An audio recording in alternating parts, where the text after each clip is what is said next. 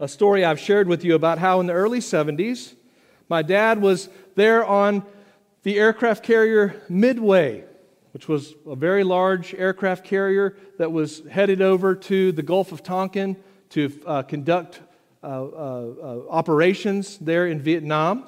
And my dad was on the Midway doing his tour, and my mom was there in Alameda, California, living near the base. And one morning, one Sunday morning, she got up and she decided that she would go to church.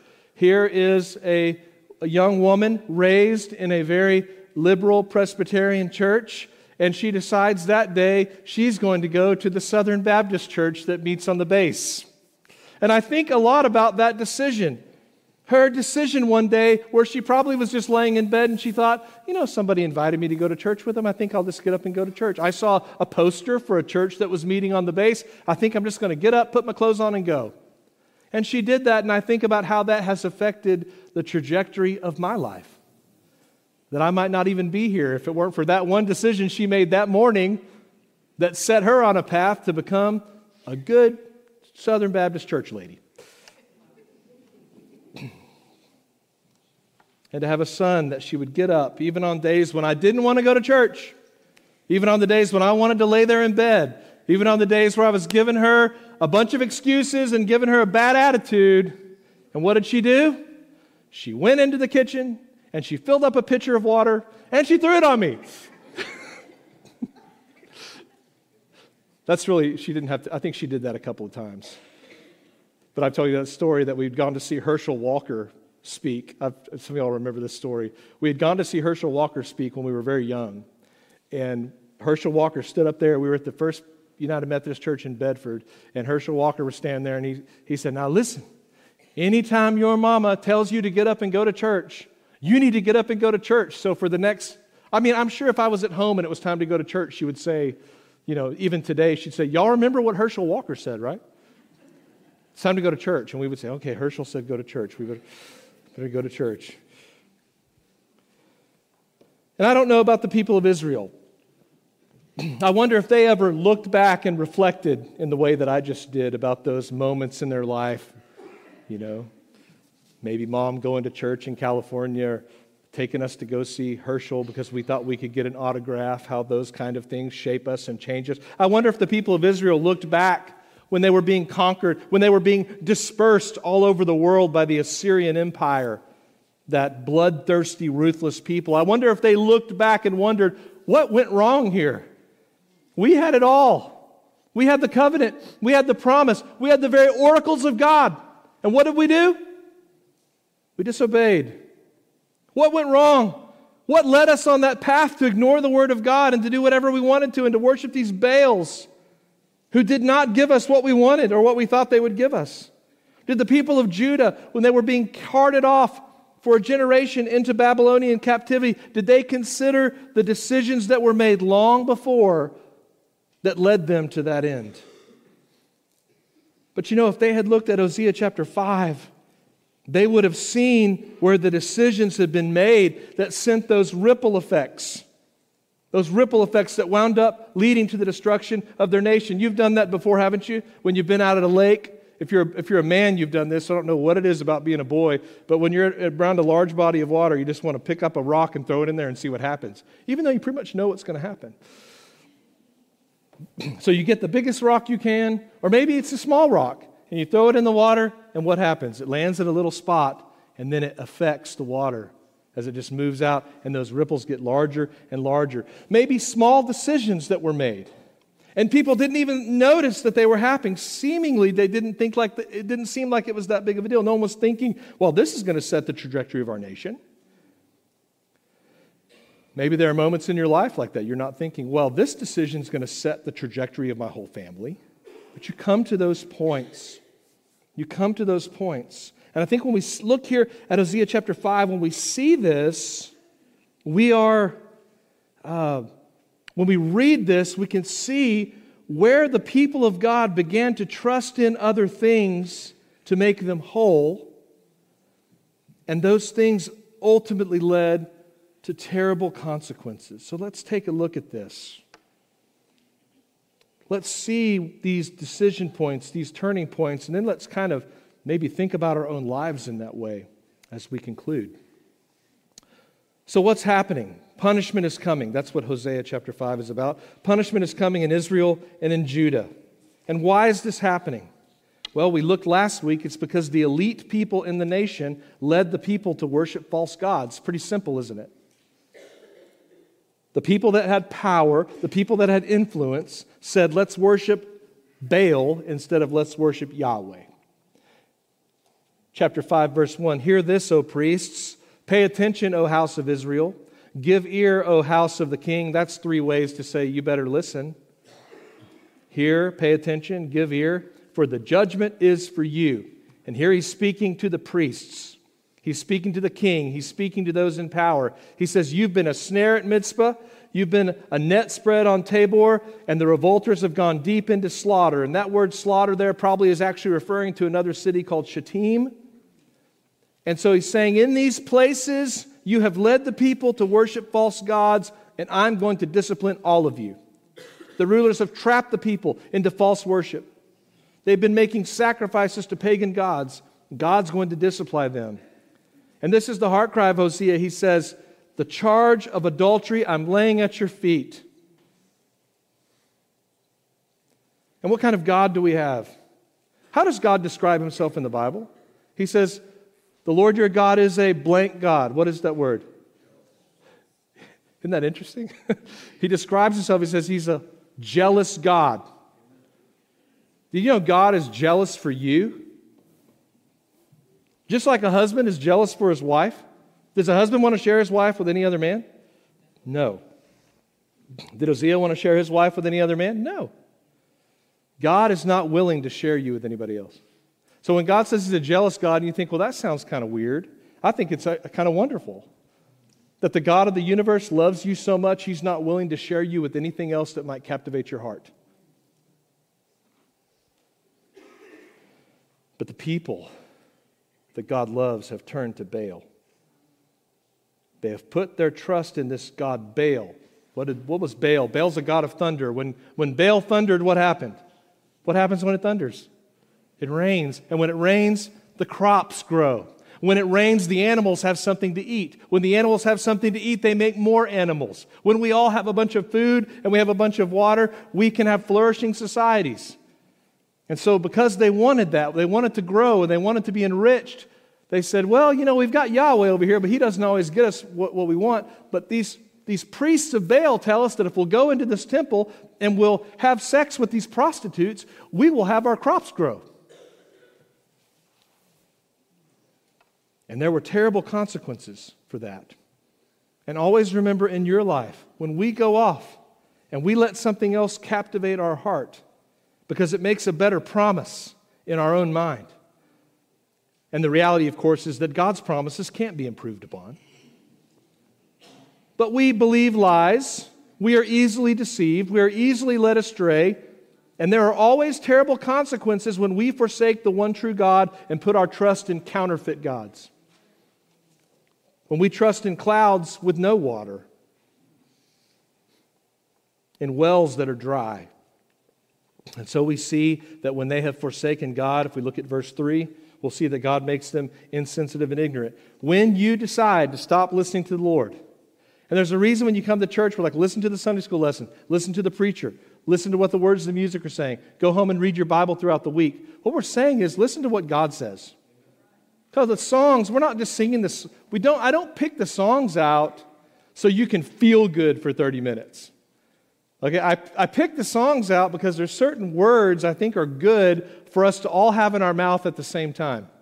Because whenever we're all saying the same thing, hopefully that leads to us all to be thinking the same thing about the Lord. And so these songs, we can learn from them.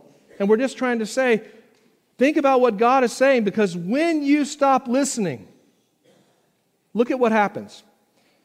Verse 3 I know Ephraim, and Israel is not hidden from me. For now, O Ephraim, you have played the whore. Israel is defiled. Look at verse 4.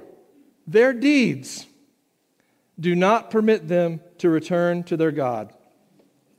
For the spirit of whoredom is within them, and they know not the Lord. It's interesting, he doesn't say, I don't permit them, but their deeds don't permit them to return to their God. They have this spirit. Okay, your spirit is your, your personality. It's the thing that, that uh, makes you you, you know. And it's saying that their personality, the thing that drives them, is this spirit that chases after other gods. And he likens that to adultery, of course, as he does through the whole book. These people know facts about God. I mean, these were the ones that had the, the, the, the, the law and the prophets and the writings. But they don't know God. Why don't they know God? Because of their deeds. Their false worship has hardened them, it's desensitized them, it's seduced them so much that they, they, they have become such, uh, so deluded in their thinking that that delusion based upon the way that they've been behaving does not permit them to return to God. That's, God, that's how hardened their hearts are. So, can you examine the things that you love? Examine the things that are occupying your time. Examine the things that are, that are consuming your money, consuming your thoughts, consuming your emotions. Consider all of these things.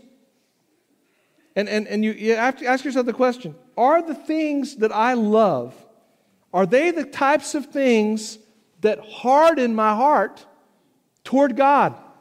Am I so into this that I've become desensitized to the Holy Spirit's leading in my life? So if there is a turning point moment during one of my days, am I even going to notice it?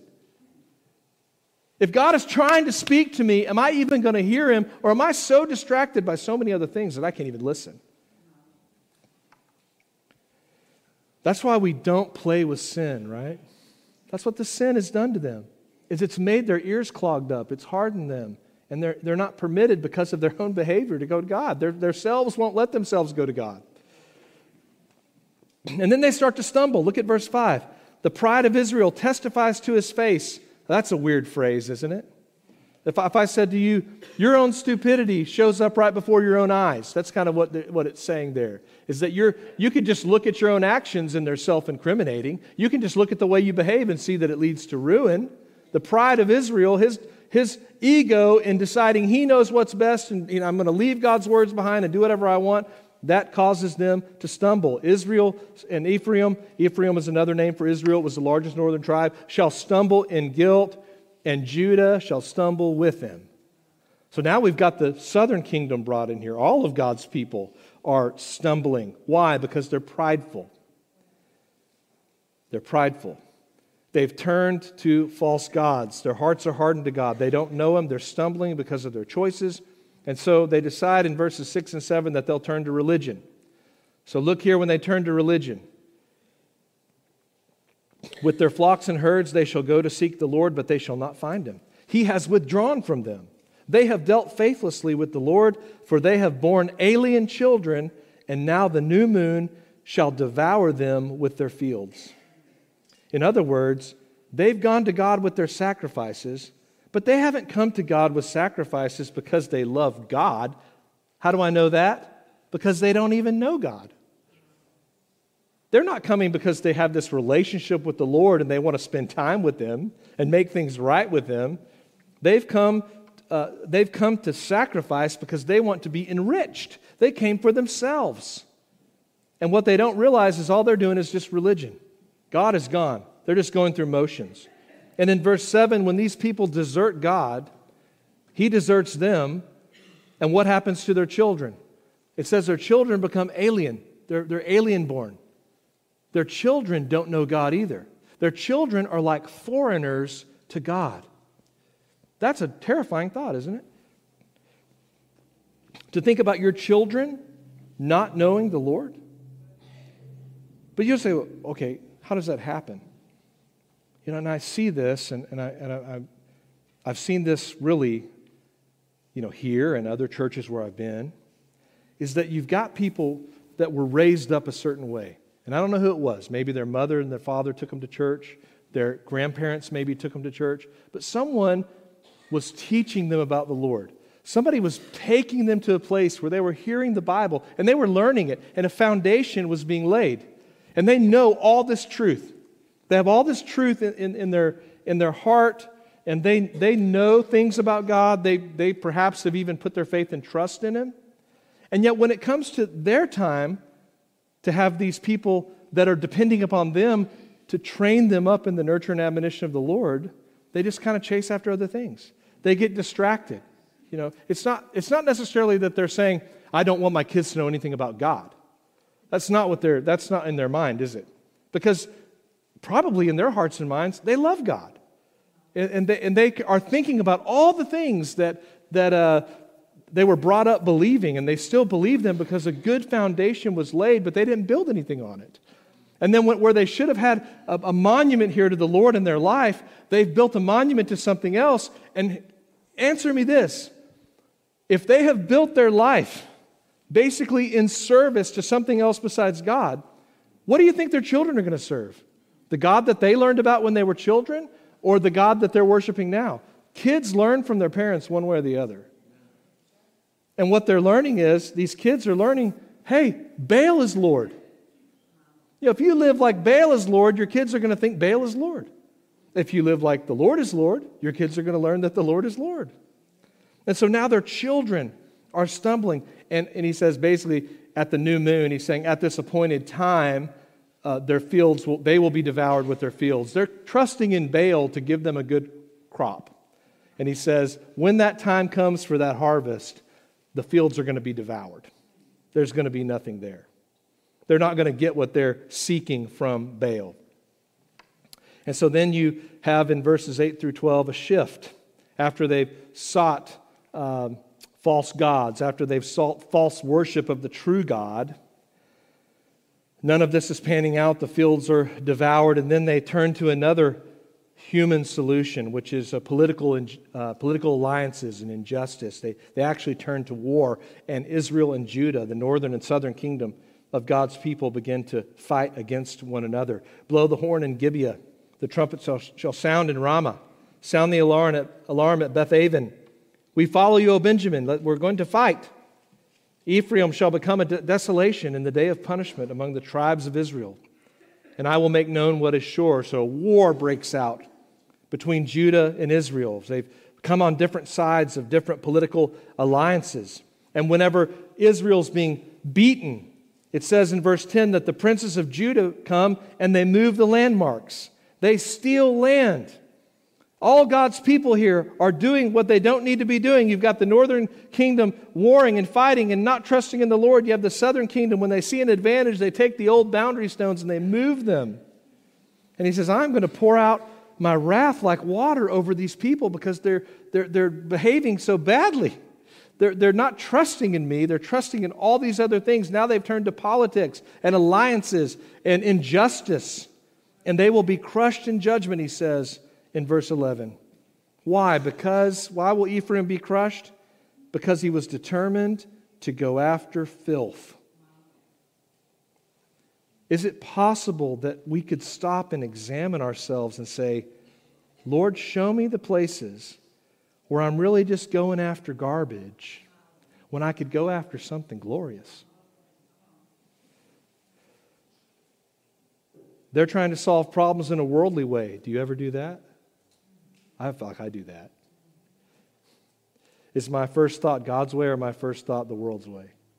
Fighting, war making, moving the boundary stones determined by the Lord. They're all guilty in this fight. And then God does something gracious. You'll notice this graciousness of God. He starts to slowly destroy them. What's the benefit of being destroyed slowly? Is that you might realize if you're being destroyed slowly, whoa, I'm being destroyed. I need to stop. I need to fix this They're sort of being killed slowly here. Look what he says in verse 12 I'm like a moth to Ephraim, Israel. I'm like dry rot to the house of Judah.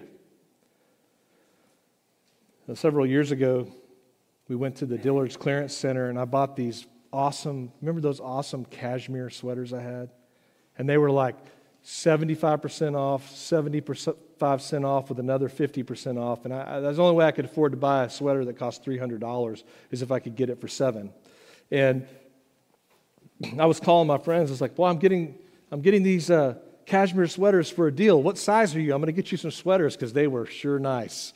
And I'd never really had any, anything that was that soft. It was amazing. And so I had this cashmere. I loved the cashmere sweater. I had a red one, and it felt so good. You could put it on, and it was thin, but it was also warm. And I don't know. I think about that sweater a lot. and then one day I went into my closet and I pulled it out, and it little little little bitty holes in it where the moth had got in there.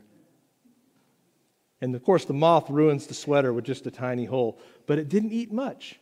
I guess it doesn't take much to fill up a moth. But the Lord says here in verse 12 that he's like a, he's like a moth. He's, he's destroying Ephraim, but he's just doing a little bitty bitty bite at a time. And he says he's like dry rot to Judah.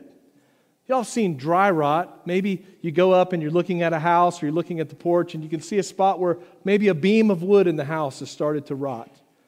And how long does it take a piece of wood to rot? Pretty long time. I mean, that thing will, that thing will stay there for a long time, just rotting over time. He says, I'm like moth destroying sweater. I'm like a rotting board to them. I'm destroying them slowly. And I believe that's because the Lord was, was afflicting them in a way to get their attention that was a patient way. He was wounding them in some way to get their attention, that they would turn their eyes to Him. And so I think it's like if I pulled the, the sweater out of the closet and I saw the holes in it, I said, hey, something's wrong. I, I didn't need my whole closet to be burned down. I could just pull the, oh, something's wrong. We've got a problem. Or the whole house doesn't have to fall over if I could go say, oh, we've got some rot here in this, in this wood. We need to repair this, or we need to uh, treat it, or whatever you would do. So God's destroying them to, to make a point so that they might say to each other, hey, something's broken. We're not seeking God. We need to remember who we are and seek Him and turn and repent. That was God's goodness to His people. But they didn't listen. It says, when Ephraim, look at verse 13, when Ephraim saw his sickness and when Judah his wound, so now we've moved from moth on the sweater, dry rot in the house. Now we're talking about oozing with pus sores. Okay, we see the wound and it's oozing with pus. I know that's disgusting, but that's what the Bible says. so when he sees his wound, when he sees his sickness, when he sees the moth and the rot, where do they turn in verse 13? They turned to Assyria. When Ephraim saw his sickness and Judah his wound, then Ephraim went to Assyria and sent to the great king of Assyria. We're not exactly sure which one that is, but uh, they give him a nickname here. They call him Jabbok, and that means, they, literally, what it means is they sent to the great king quarrel. He was quarrel. He was a king that was always ready to fight. He was always ready to come and make an alliance and have a war. They turned to a war maker. They turned to a war maker instead of turning to their God. They turned to the great quarrel. Come fix our problem with your might. But what does the Lord say to them in verse 13? But he is not able to cure you, and he is not able to heal your wound. You go to King, pick a quarrel. You go to King Warmaker. But now I will come and I will be a lion to you, Ephraim. I will be a young lion to the house of Judah, and I will tear and go away. I will carry off and no one shall rescue you. And then I'll go return to my place until they acknowledge their guilt and seek my face, and in their distress, they earnestly seek me. When do you decide whether to turn to God or turn to Assyria? When do you decide to turn to the conquering king or to an earthly king? When do you decide this? When is the decision made to honor the Lord or to dishonor the Lord. Every day, every hour, every minute, every moment. These are all turning points, aren't they? There's little turning points every day where we turn to the cure or we turn to the poison. Every day for a believer. And for a non believer, and we can testify to this as Christians that If you will come and give your life to Christ today, you'll know forgiveness. You can know eternal life. You can have these promises that we talked about in Sunday school. But when you give your life to Christ, there's always a temptation to just follow your natural feelings and inclinations. There's always that temptation because the old nature is right along there with the new nature. But what we have that's a blessing to us is we have the Holy Spirit that illuminates the Word of God so that not only can we see what we are able to do, we can see what we should do. And we can understand why it's best. So for Christians, the question is do you turn to Christ for help for your problems and troubles? Do you seek the Lord when you're dealing with trouble and circumstances? Or even though we're redeemed and we're saved and we know God's word and we have it, do we say to someone who can't cure our wounds, Will you try to heal me? I think we often do that. And if you're a non Christian here, maybe you've spent your whole life, maybe right now, you would say, I've turned everywhere. I've tried to find the answer for life. I've tried to find the meaning for life. I don't understand the days that I, I don't understand what's happening to me every day. I don't know what's going on in my life. Well, yeah, that's because the Bible would say that you're lost. And that's what you're like these, these, uh, these, these people in Israel and Judah that they had just not listened to the Lord, and so they were just out there stumbling around. Because if you don't have the truth and you don't know what's going on, yeah, you're going to stumble around too. It's hard to make sense of this life because there's so many voices. Which one are you going to believe? Okay, but there is a, a man who came to earth 2,000 years ago named Jesus, and he said he was the way. He said he was the truth.